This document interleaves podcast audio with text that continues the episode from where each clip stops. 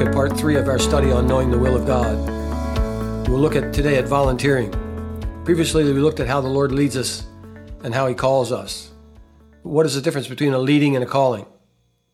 Our text for today is 2 Chronicles chapter 17, verse 16, which says, Next, Amasiah, son of Zikri, who volunteered himself for the service of the Lord with 200,000.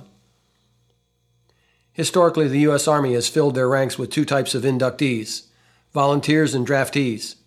The volunteers are often looked upon as a higher quality of soldier because they serve in they serve in the army as opposed to those who are drafted into the army and are short timers from the time they enter the army to when they are discharged.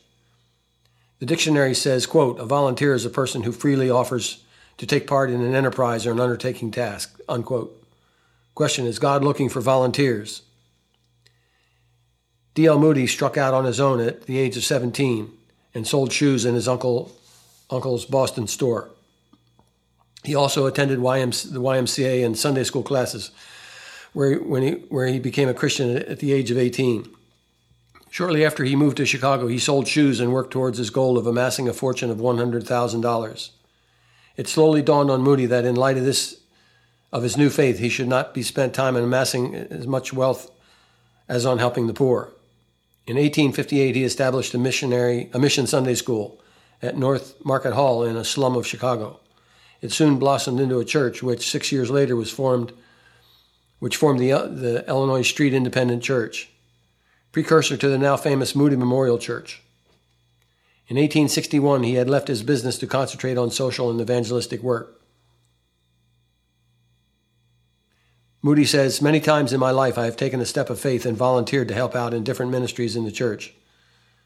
Sometimes the sense of doing ministry will stay with me, and, and sometimes the sense stays, and sometimes the sense of calling stays with me. It is from volunteering for different ministry opportunities that God closed most of the doors and left a door or two open for you to walk through.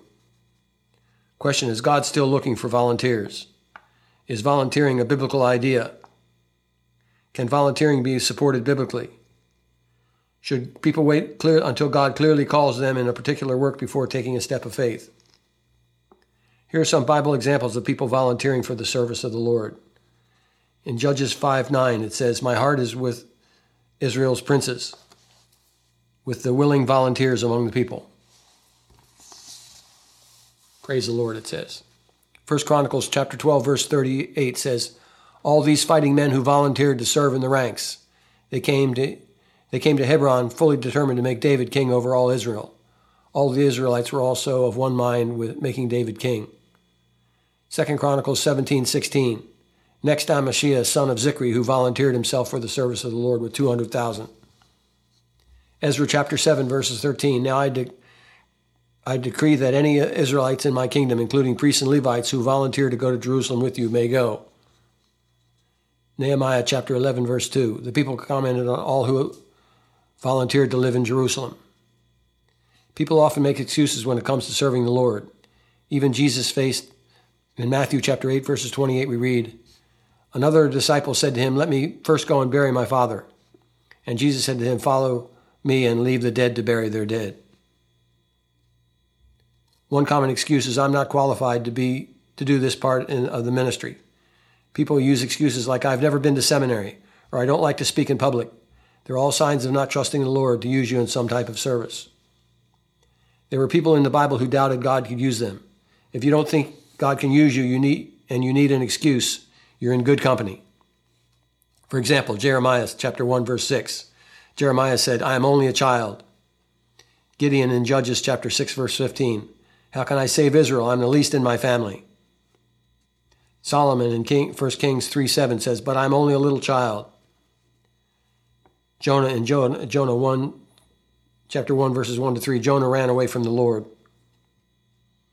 The apostles in Acts chapter 4, verses 13 says they were unschooled and ordinary men. Jesus was accused in Mark 6 3. Isn't this the carpenter's son? Moses said, I've never been eloquent in Exodus chapter 4, verses 10. Moses said, Why would Pharaoh listen as I speak with faulty lips? in Exodus chapter 6, verse 12. And Gideon said, How can I save Israel? I'm the least in my family, in Judges 6, chapter 15.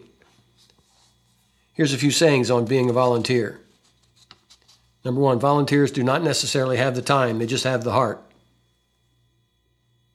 Number two, volunteerism is the voice of the people put into action. These actions shape and mold the present into the future of which we can all be proud. Number three, volunteers don't get paid not because they're worthless, but because they're priceless. Conclusion God is looking for volunteers. I've never heard of a church with too many volunteers.